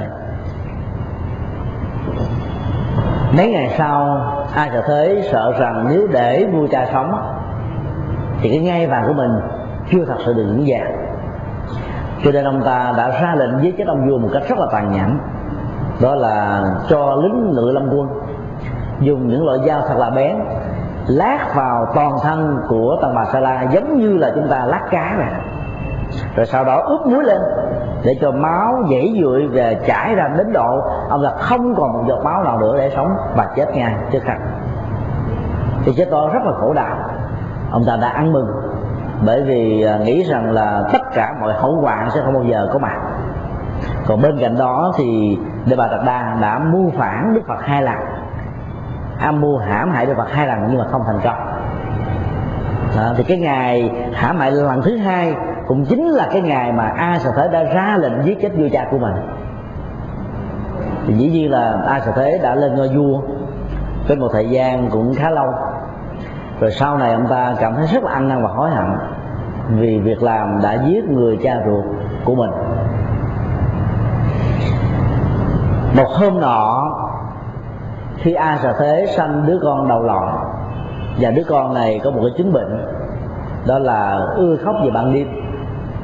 Cái lòng thương người con đã làm cho a sợ thế cảm thấy rất là thắc mắc về thái độ cũng như là tình cảm của người cha ruột của mình đối với mình mà người mẹ vẫn chưa đủ bản lãnh và xóa được niềm buồn và nỗi khổ để kể cho con mình nghe. Ba năm sau, khi đứa con trai của anh sẽ thấy lớn lên rồi ngày hôm đó đó, nó cùng cha và mẹ bắt đầu dùng bữa cơm có sự có mặt của bà nội, đó và hoàng hậu vi đề hy đứa bé này có một thái độ nghịch ngợm gấp 10 lần ai sợ thế nó tên là Udayi và gương mặt nó rất là hung dữ. Khi nó ăn cơm nó muốn là những con vật mà nó thương á, cùng ăn cơm với con người. Mà giờ vua không thích chuyện đó. Tức là ai sẽ thấy không thích? Thì vì thương con quá cho nên chiều chuộng con. Nhưng mà sợ người mẹ của mình không hài lòng. Cho nên phải nói trước rằng thôi mẹ hãy vì con mà đừng la rầy đứa bé này. Đó thì lúc đó người mẹ rất là cảm thông, nói rằng mẹ đã từng là một người mẹ cũng giống như là cha của con đã từng là một người cha. Hiểu rất rõ về tâm trạng cha mẹ thương con cái như thế nào. Cho nên những điều mà con ngày hôm nay có với con của con không phải là những gì mới lạ đâu, mà cha mẹ đã từng có rồi. Khi nghe nói như vậy thì ai sẽ thấy rất là thắc mắc, muốn biết và nhân cơ hội này để khám phá coi cái tình cảm mà người cha của ông đã dành cho ông như thế nào thì bà mẹ đã kể lại một cái câu chuyện rất là bi đát. Đó là một hôm nọ khi nằm ngủ thì ai sợ thế bị một con ong chích. Cho nên là cái vết chích này nó làm cho ông ta cảm thấy rất là nhức nhói, khóc suốt cả đêm. Mà lúc đó cái ông uh, y sĩ của triều đình là không có mặt. Cho nên nhà vua không còn cách nào khác mà cũng không bao giờ muốn làm phiền khi người ta đang ngủ vừa vào giữa giấc cho nên đã dùng miệng của mình ngậm vào cái vết âm chích đó để cho đứa con có thể bớt được cái cơn đau và có được cái giấc ngủ an lành trong đêm. Mấy ngày hôm sau thì à, cái vết chích này đã tạo ra một cái à, cái khối ung um nhọt và làm cho ai sẽ đấy ngày càng đau nhức nhiều hơn nữa và mất ngủ thường xuyên.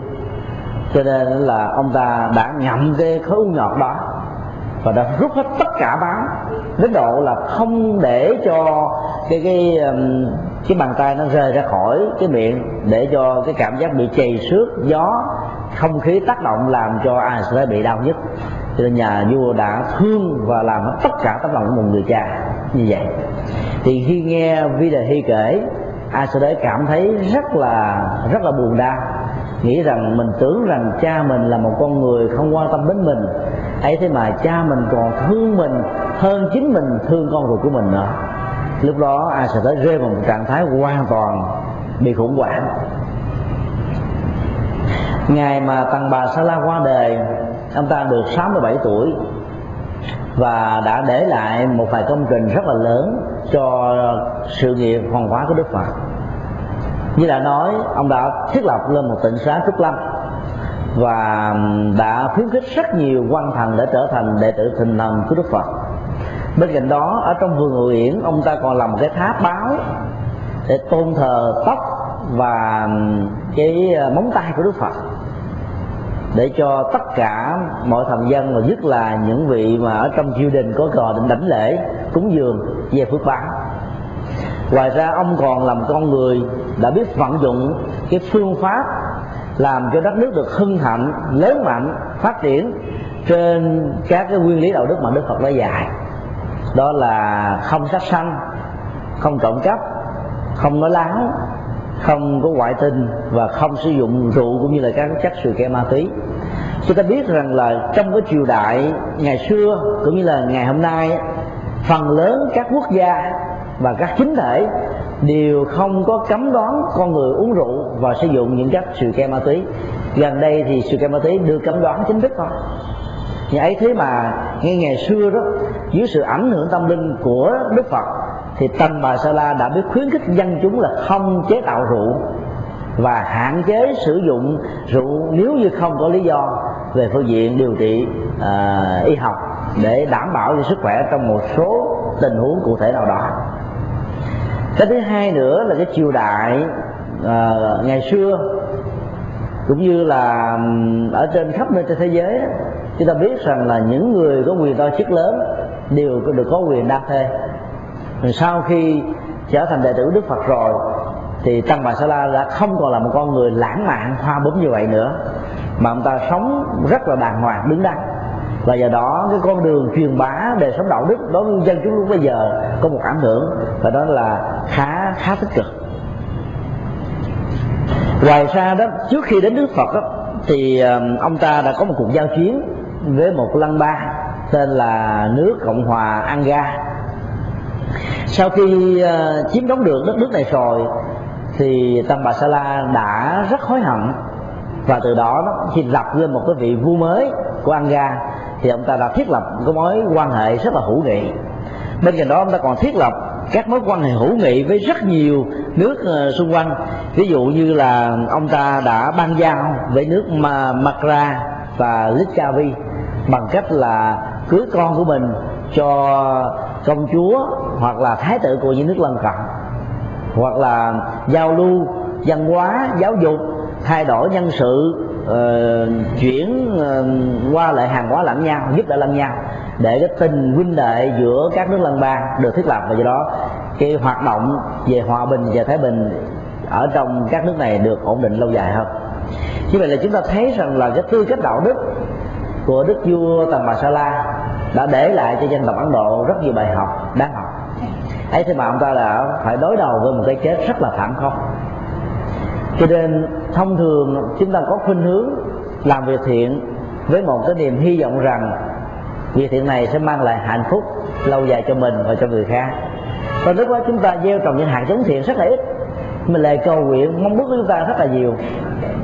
Nhiều đến độ nó không tương xứng, mà chúng ta vẫn cầu, vẫn mong. Và câu chuyện này gợi chúng ta sự thật, đó là có những hạt giống của đạo đức với một tuổi thọ rất là lâu dài. Cho nên nó không thể nào trổ quả sanh hoa kết trái. Như chúng ta mong đợi đó là trong vòng 10 năm, 20 năm, 30 năm. Mà có thể nó trổ ở kiếp sau hai ba kiếp sau hoặc là nhiều năm kiếp về sau nữa. Thì trong trường hợp của Tần Bà Sa La nhà vua này đã hiểu rất rõ về cái con đường sống đạo đức thương con lo cho dân chúng và lo cho xã tắc nói chung là một con đường rất là đúng đắn. Ấy thế mà ông ta phải chịu một cái hậu quả của một đời sống rất là khổ đau. Ông ta không hề trách móc.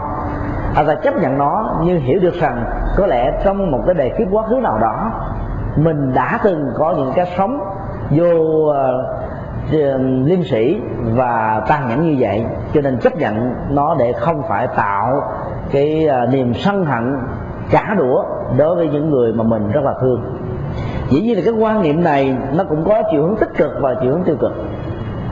Đó là nếu không khéo nó sẽ dẫn tới cái tình trạng là chúng ta phải chấp nhận. Và từ thái độ chấp nhận này có thể tạo một cơ hội rất thuận lợi cho các chủ nghĩa bá quyền vào cai trị xâm lấn thôn tính và biến đất nước của chúng ta trở thành đất nước của à, nô lệ như trong lịch sử của nhân loại đã từng chứng kiến tuy nhiên chúng ta thấy ở trong trường hợp này, cái điều mà nhà vua cảm nhận không phải là ở góc độ đó, mà nhà vua thấy được rằng là đứa con của mình muốn lên thôi. Và bây giờ nếu không nhường ngồi cho nó nó có thể nổi loạn. Và nổi loạn như vậy thì cứ cuộc tàn chiến giữa cha và con và giữa những người anh em ở trong một quốc gia sẽ làm cho nhiều người dân vô tội trở thành nạn nhân của cuộc chiến. Thì chúng ta nghĩ đến cái nỗi khổ đau của nhiều người giờ nó phải hy sinh bản thân mình và hy sinh trong một thái độ hiểu biết, tha thứ và với một tâm lượng rất là vô ngã, vị tha. Cho nên ông ta đã trở thành một con người rất hạnh phúc vào những năm tháng cuối cùng của cuộc đời. Là bởi vì ông ta hiểu được việc mình làm, hiểu được giá trị của sự hy sinh và nhất là không bao giờ muốn nhìn thấy cái cảnh tượng huynh đệ tương tàn những người à, anh em trong một quốc gia trở thành kẻ thù đối kháng, chống đối, giết chóc, tàn sát lẫn nhau, đó là chuyện mà ông ta không bao giờ mong mỏi một tí nào.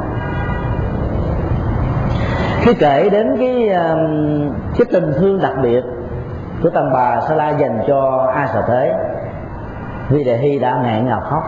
A sở thế cũng khóc. A sở thế đã nói rằng là cái tình thương của cha con dành cho con không phải chừng đó mà thôi đâu cô biết không, cái ngày mà mẹ mang thai con đó, rất là nhiều nhà tiên tri ở trong quốc gia của mình. Tế yêu cầu mẹ hãy phá cái thai này đi, bởi vì người ta đã tiên đoán được rằng nếu để cái thai này trở thành một người con, thì sau này nhà vua sẽ chết dưới bàn tay của nó. Thì lúc đó là nhà vua nghe và không tin. Vì thương con mình quá, cho nên nhà vua đã hạ ngục hết tất cả những vị tiên tri đó. Tại vì không chấp nhận mà còn hạ ngục vì nghĩ rằng là các nhà tiên tri này tạo cái thế ly gián giữa cha và con trong một ờ, trong một triều đại đang có phát triển về văn hóa, giáo dục, chính trị và quân sự rất là lớn lúc bấy giờ. Bởi vì thương con lắm. Và lúc đó mẹ đã biết được chuyện này. Và bởi vì mẹ có cái cảm nhận là từ lúc mang thai con tấm tấm tình của mẹ đã có những cái thay đổi rất là ngộ nghĩnh. Đó là có một lần nhìn thấy ờ, cái bàn tay của cha con thì mẹ nổi lên một quyết định tại sao mình không thể cắn cắn bàn tay đó hút máu đưa vào trong cơ thể. Bà ta giấu giếm cái, cái cảm xúc này. Mà càng giấu giếm thì cái nỗi đau niềm khổ nó càng dâng trào lên. Bà ta muốn lại gần nhưng mà lại không dám. Rồi cứ dùng dần dũng dẫn qua lại như vậy thì nhà vua đã phát hiện được. Và bà ta đã tâm sự lại chuyện đó. Và nói thì nhà vua cũng đã bỏ qua vì thương người vợ quá. Lần thứ hai thì nhân một sự kiện tình cờ đó là nhà vua đã cắt một quả táo để phục vụ cho bà. Thay vì cái công việc đó là công việc của những người tỳ nữ ấy là vì thương vi đà hy và đứa con trong bao tử cho nên đã phải dùng con dao của mình cắt một quả táo và không khéo tay cho nên ông ta đã bị uh, chảy máu. Thì khi bị chảy máu như vậy thì vi đà hy khởi lên một cái cơ hội đó là tại sao mình không rút máu của à, của thằng bà sa la. Cho nên bà ta đã tới cầm cái ngón tay và ngậm vào trong trong miệng của mình để rút máu với một cái cái niềm khao khát để muốn ăn tươi nước sống ông ta. Và sau đó bà ta rất là cảm thấy hối hận vì nghĩ thấy rằng là chồng của mình là một người thương mình, gọi là trước sau như một và bản thân mình cũng vậy. Nhưng mà có lẽ là vì cái tác động hai chiều rất là tiêu cực của đứa con nằm ở trong thai mình làm cho mình bị thay đổi tính cách một cách rất là nghiêm trọng. Thì đây là một cái sự thật là chúng ta cần phải lưu tâm. Là bởi vì nếu như trong trường hợp của à, thái tử tất bạc ba tức là phật thích ca, khi được mang thai trong à, bào thai của màu Maya thì lúc bấy giờ bà ma gia phu nhân vốn là một người hiền lương, bỗng dưng trở lên hiền lương gấp bội, làm nhiều việc từ thiện, dấn thân phục vụ cộng đồng xã hội nhiều hơn, thì ngược lại khi mang hài nhi, a sẽ thấy trong trong bào thai của mình, thì Vi Đề Hy đã thay đổi tánh tình cho nên bà ta rất là ăn hồn chuyện đó. Bà ta đã kể lại cái cái này cho vui cha tức là cho cho chồng của bà. Ấy thế bà chồng của bà vẫn không quan tâm nghĩ rằng có lẽ là bà bị ảo giác thôi chứ không bao giờ có những sự tác động à, giữa người con ở trong thai và người mẹ như vậy được. Nhưng mà sự hợp đó là một sự kiện hoàn toàn có thật. Hiện tại thì các nhà tâm lý học và những nhà y học cái vật hoạt nói chung đã có nhiều cái khảo nghiệm cho thấy rằng là cái à, thực phẩm ăn uống cũng như là tính cách, thái độ, cách ứng xử của người mẹ trong suốt thời gian 9 tháng 10 ngày mang thai ảnh hưởng một cách trực tiếp đến tính cách của người con ở trong thai. Nếu chúng ta ăn những cái vật nóng thì đứa con đó có cảm giác rất là nóng bức, khó chịu. Nếu chúng ta thường xuyên ăn, uống nước đá thì đứa con đó bị lạnh lẽo và sau này khi sinh ra nó có thể có những cái chứng bệnh về thấp khớp, đau nhất hay là những cái bệnh mà nó thuộc về à, di truyền á, làm cho sức khỏe của nó không được bền vững như là những đứa khác. Và nhất là nếu chúng ta tiêu thụ những thực phẩm có hại như là rượu, xì ke, ma túy, cà phê, thuốc lá, thì bỗng dưng nó làm cho đứa con này có thể bị biến dạng về à, cấu trúc sinh học của à, gen AND và làm ảnh hưởng đến sức khỏe cũng như là tuổi thọ của nó về sau này hoặc là có thể dẫn đến những cái chứng bệnh bại não hay là những cái bức xúc làm cho người này rất là dễ dàng cao có nóng tánh khó chịu bực dọc và có khuynh hướng bạo động khi mà phải giải quyết những vấn đề đó. Cho nên là thông qua những cái khảo cứu đó, đó chúng ta có thể gọi là đi đến một cái um, cái bước khảo cứu tích cực hơn. Đó là cái tác động ngược lại từ đứa con đối với người mẹ và có nhiều người đã báo cáo rằng là trong thời gian mang thai đấy bỗng nhiên bà ta cảm thấy rằng là mình có nhu cầu uống cà phê thật nhiều mà trước đây chưa hề biết uống cà phê là gì. Bởi vì cái đứa bé ở trong bào thai đó, nó là một đứa bé nghiện cà phê ở trong nhiều đời kiếp quá khứ. Đó là sự thật. Cho nên đó là trong tất cả các mối quan hệ, chúng ta biết rằng nó luôn luôn nó diễn ra theo một cách thế, đó là một cái bị khống chế, một cái khống chế, một cái chìm một cái nổi một cái chủ động một cái bị động. Và nếu như à, lý tưởng bản chất ý chí của con người mình không được vững chãi thì trong các mối quan hệ đối tác chúng ta sẽ là cái người bị thiệt thòi. Dĩ nhiên là nhà Phật không dạy chúng ta là phải là lắng lút người khác. Nhưng mà chúng ta đừng để bị thiệt thòi theo cái kiểu mà ảnh hưởng về những cái tư cách thói hư tật xấu làm cho đời sống đạo đức của mình bị giảm thiểu đi nếu có ảnh hưởng thì phải ảnh hưởng cái tốt. Hoặc là mình tác động cái tốt lên người khác thì được. Chứ không phải là tác động theo một cách là tiêu cực hai chiều giữa mình và người kia được. Nghe kể như vậy, ai sẽ thấy vô cùng ân hận? Và ông ta lâm một cái chứng bệnh đó là khủng hoảng tâm lý. Cứ mỗi đêm như vậy, ông ta thường xuyên nằm ác mộng. Thấy rằng là hương hồn của người cha về à, đòi giết mình chết rồi à, bao nhiêu người khác cũng tới đòi lấy mạng của mình. Rồi ông ta nghe những cái tiếng la thất thanh, những quan hồn uổng tử. Rồi ông ta bị ảo giác, cứ nhìn đâu cũng thấy ma và quỷ. Cái cơn khủng hoảng đó làm cho ông ta là không còn hào hứng gì nữa để thiết lập triều chính, phát triển quốc dân à, đẩy mạnh đời kinh tế, phát triển về ngoại giao, thương mại, vân vân mà ông ta tối ngày cứ nằm thiêu thiểu, rồi ờ, tất cả các quan trong triều đình, người này thì giới thiệu nhà tâm linh kia, người kia giới thiệu nhà tâm linh nọ. Bất cứ khi nghe đến một nhà tâm linh nào, ông ta cũng đều đến để với một hy vọng rằng mình sẽ được tháo gỡ nỗi khổ niềm đau. Hay thế mà ông ta đều không hài lòng. Đó bởi vì những con người tôn giáo lúc bấy giờ đã dạy cho ông thứ nhất là không có đề sao một số người dạy như vậy có người thì nói rằng là mọi việc, mọi sự trong cuộc đời này diễn ra một cách rất là ngẫu nhiên. Có người thì nói rằng là nhân quả đạo đức không có, cho nên nhà vua hãy an tâm và chúng ta biết rằng là ba cái khuynh hướng trả lời như vậy đó, nó là một cái khuynh hướng gọi là lấy lòng nhà vua thôi. Bởi vì biết ông này là ông độc tài, ông này là cái ông mà sẵn sàng giết và thậm chí cha mình còn giết mà. Cho nên nếu không chiều lòng theo ông ta, mà nói ngược lại thì thanh phận của mình sẽ không được đảm bảo cho nên là các nhà tôn giáo và tâm linh đó đã không thể nào tạo cho ông ta một giải pháp thích hợp mà trong lúc đó ông ta ăn hận thật sự. Cho nên ông ta bị bế tắc. Từ trong bế tắc này dẫn đến những đau khổ dần dần sẽ nhiều hơn nữa. Jivaka là một vị quan trọng thần trong triều chính. Rất là thương ông. Ấy thế mà ông ta là một con người rất là ít nói. Ông ta không muốn để cho ai sẽ tới nghi kỵ bất cứ cái gì về mình và ông ta vẫn cứ giữ trạng thái thầm lặng, quan sát, theo dõi từng đi từng tí. Và những diễn biến trong triều đình đó, ông ta điều tới thưa lại đức phật để mong có một giải pháp giúp cho ai phải vượt ra khỏi nỗi khốn cùng lúc bây giờ. Thì sự im lặng đó đã làm cho ai sẽ thấy rất là ngạc nhiên. Ai sẽ nói rằng là bao nhiêu khanh tướng ở trong triều đình, dù là không có quan hệ máu máu huyết với ta, vẫn còn nhiệt tình để góp ý với ta cái này cái nọ tại sao khanh là người anh em cùng cha khác mẹ với ta lại dững dưng trước cái khổ đau của ta như vậy? Thì khi được mở là như vậy đó Jivaka mới gửi với ai sợ thế tại sao chúng ta không thử một chuyến đến đánh lễ đức phật thích ca? Người mà tôi cho rằng có khả năng trị liệu về những khổ đau tâm linh gấp trăm ngàn lần đối với cái cái trị liệu rất hiệu quả của tôi về phương diện vật lý ai sẽ nghe nói như vậy săn cả mặt. Bởi vì ai sẽ cũng chính là một trong hai chủ môn ám sát đức phật hai lần. Bây giờ lấy mặt mũi nào mà tới gặp đức phật, người ta ngại lắm. Nhưng mà như Phật nói rằng là một bậc đại giác ngộ. Cũng như là con người có một cái giá trị chuyển hóa tâm linh cao, không ai đi giận những chuyện cỏn con đâu. Và ngược lại, những con người như vậy mở rộng cái tấm lòng rất là từ bi, vĩ đại bao la đối với những người đã từng mang lại nỗi khổ niềm đau cho mình.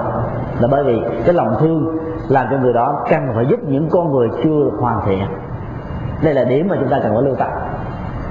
Cái khuynh hướng thông thường của à, hệ thống pháp luật đó là trừng phạt. Trừng phạt có nhiều khung hình, cao nhất là tử hình, cho đến là trung thân, cho đến là 20 năm, cho đến là vài năm, cho đến là những cái à, hình phạt về tiền bạc vân vân hoặc là bao gồm cả hai hay là lao động à, thay thế. Chúng ta thấy rằng là các cái khung hình phạt đó đó có thể chặn đứng hành động xấu của kẻ tội phạm ở trong tương lai hoặc là chắc nhất là trong hiện tại. Nhưng mà chưa chắc gì đã có khả năng để chuyển hóa cái tâm xấu của người kia trở thành tâm tốt. Và do đó từ một cái bàn tay gieo chúa trở thành bàn tay của sự ủng hộ và làm những công trình vĩ đại trong cuộc đời đó cho nên đó là các bậc phật và các vị vị bồ tát á, bỗng dưng rằng là thấy mình có trách nhiệm và tình thương đối với những con người chưa hoàn thành như vậy nhiều hơn cho nên các vị thường phát nguyện đó là là nguyện xuống địa ngục gần những kẻ đầu trâu mặt ngựa những dân anh chị chỉ là mặt đen để chi? Để làm cho người đó không có cơ hội phát huy cái cái mặt xấu cái mặt tiêu cực của mình. Và do đó cuộc đời này xã hội này nó sẽ được tốt đẹp hơn cho nên là mang cái chất liệu và tinh thần của nhà Phật, thì bỗng nhiên chúng ta lại có một thái độ dễ hòa đồng với người khác. Nhất là hòa đồng với những người khó hòa đồng gần gũi với những người khó khó thương, khó chê, khó tiếp xúc. Ấy thế mà chúng ta vẫn chịu đựng để chúng ta tìm một cơ hội chuyển hóa người đó. Khi nghe nói như vậy thì ai sẽ thấy rất yên tâm.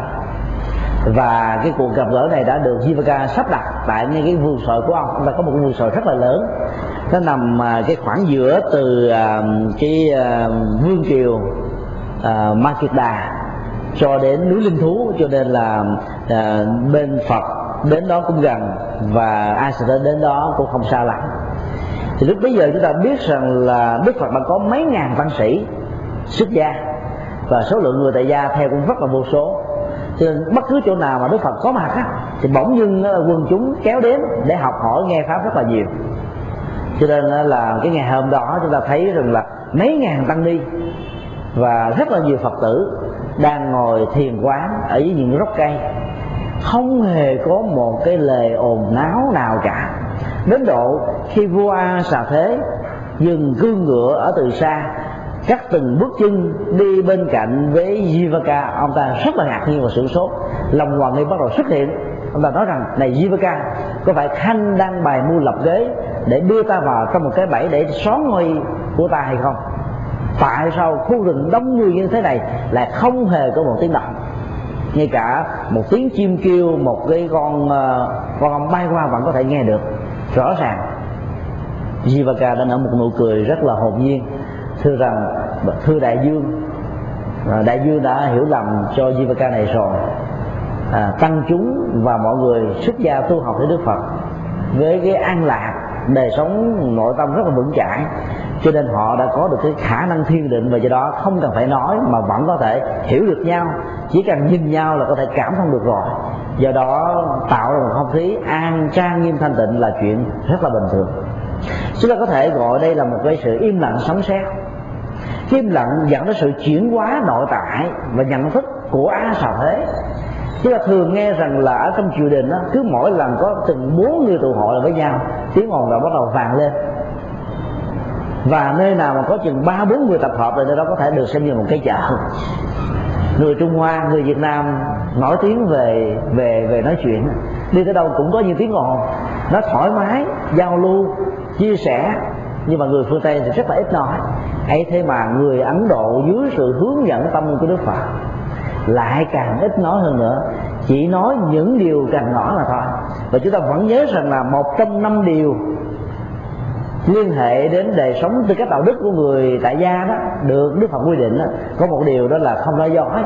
Đó là cái từ nói chung thôi thực ra nó có đến bốn phạm tù. Không được nói sai với sự thật đang diễn ra.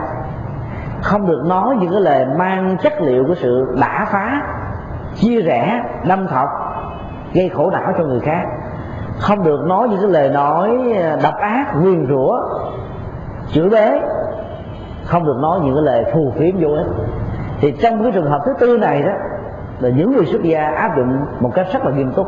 Đó là chỉ nói khi nào cần nói. Nói khi nào thấy rằng giá trị của sự đó này nó được thiết lập.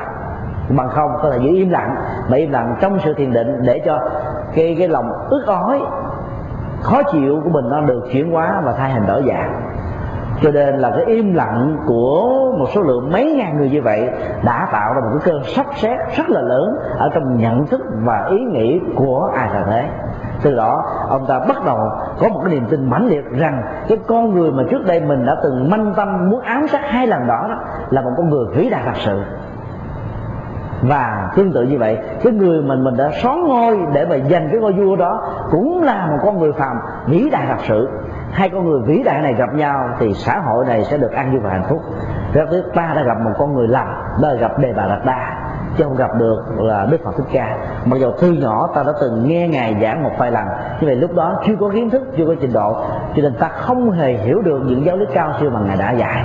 Cái sự tiếc nối đó đã làm cho ông ta cảm thấy rất là ăn hận, và ông ta nói rằng là, bạch đức thế tôn, xin ngài hãy bỏ qua hết tất cả những lỗi lầm mà con đã làm đối với ngài.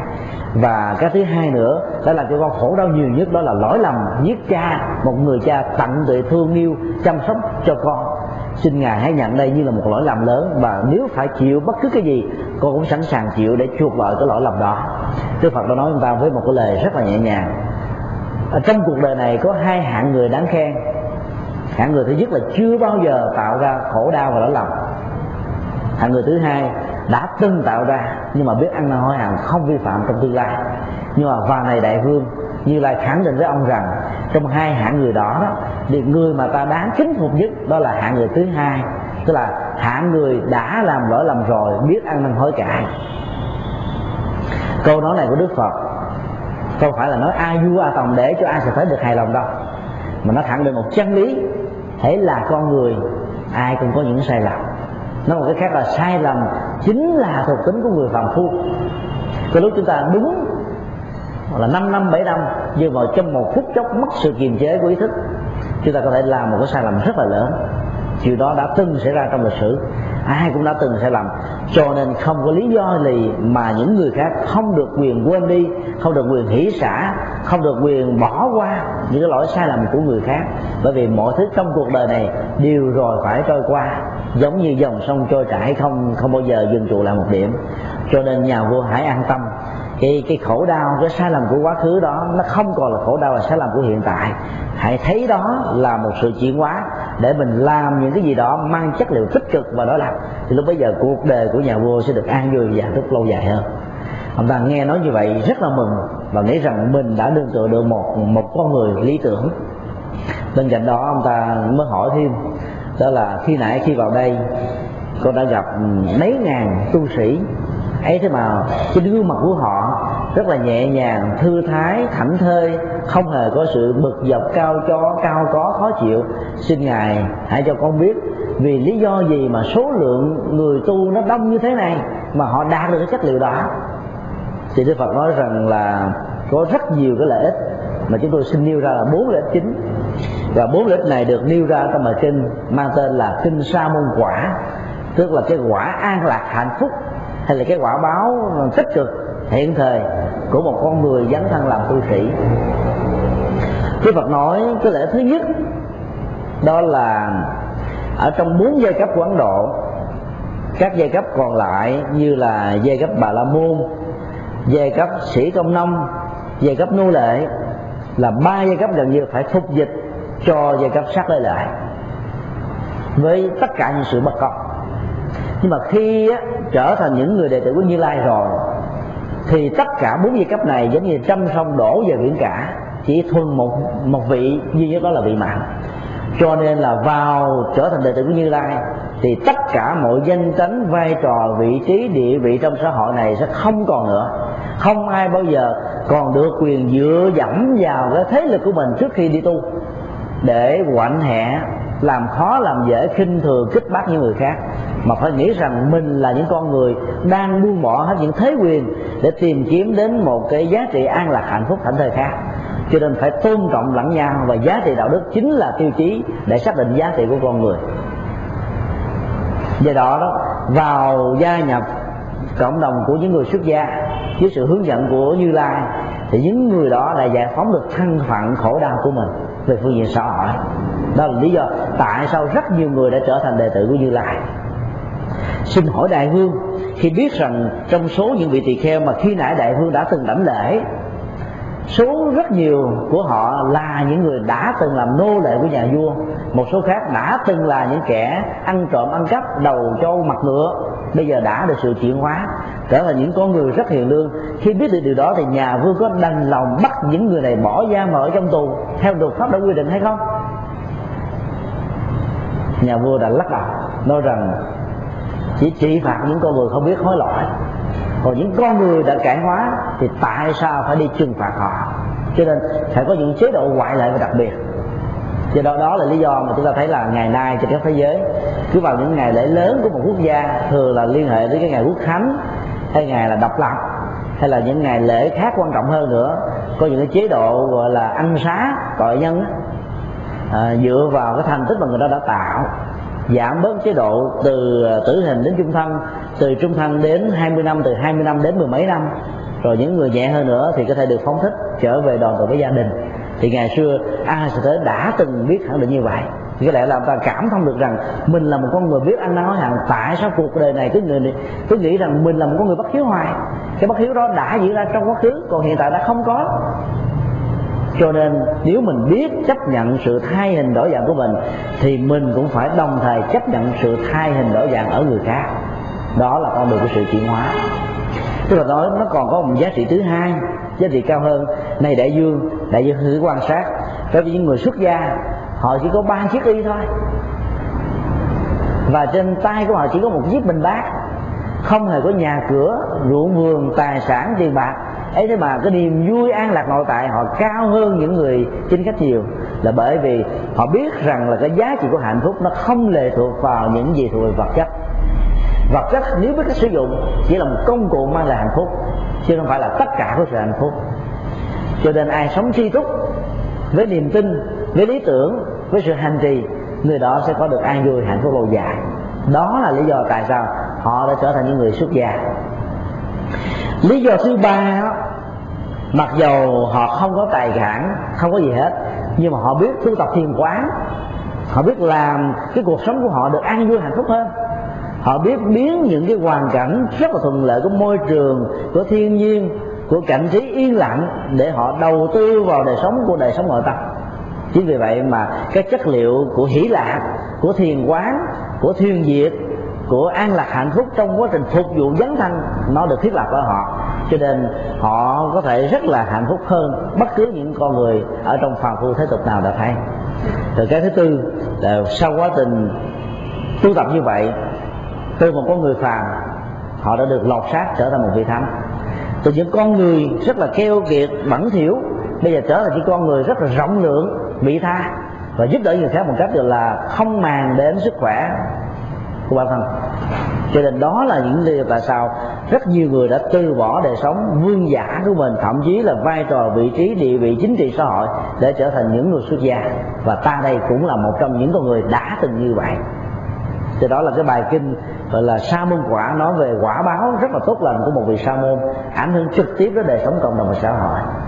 Thì sau đó, a sở thế đã trở thành người phật tử lần thứ hai khi là quy lại lần thứ hai là quy đầu ông ta đã bỏ rồi. Ông ta không thừa nhận đức phật. Và ông ta thừa nhận để bà ta làm thầy. Và hãm hại đức phật hai lần không thành công bây giờ ông ta đã quy lại đức phật. Và dĩ nhiên cái sự kiện đó đã gây một cái chấn động rất là lớn. Đó là chấn động của một sự chuyển hóa. Làm cho rất nhiều người dân à, lúc bấy giờ đã vay mượn bắt chước cái con đường của ông đi để làm cho cho cho gia đình của mình được hạnh phúc an lạc lâu dài hơn mà cuối cuộc đời của a xà thế, chúng ta đã thấy có một điều bất hạnh diễn ra. Đó là chính a xà thế đã bị đứa con trai u đa di của mình ám sát để đoạt ngôi. Giống như là mấy mươi năm trước ông đã từng đoạt ngôi cha mình. Cái câu chuyện đó là một câu chuyện lịch sử có thật. Cho chúng ta thấy rằng là có những loại nhân quả đó, mặc dù chúng ta đã hối hận rồi đã, đã nỗ lực thay hình đổi dạng nó nhưng mà nó vẫn chưa tháo gỡ một cách trọn vẹn được. Là bởi vì trong hành động sát nhân của a Sa thế không phải là chỉ sát một đơn vị mà sát đến mấy lần. Đầu tiên ông ta đã được vua cha tha thứ. Ông cha không ông ta không biết hối hận đang năn. Hay là ông ta đã mưu phản lần thứ hai. Như vậy là cái ý cái nghiệp mà sát hại đã được thiết lập lần thứ hai khi bắt cha vào trong tù, người mẹ dở cơm để nuôi cho cha. Ông ta cấm nó bằng nhiều cách. Cuối cùng là lóc thịt cha của mình để chết một cách đau khổ tức tối. Thì cái việc sát đó, nó được thiết lập ở trên cái ý nghiệm ý niệm độc ác, giết hại đến lần thứ ba, lần thứ tư, lần thứ năm, đến lần thứ mười.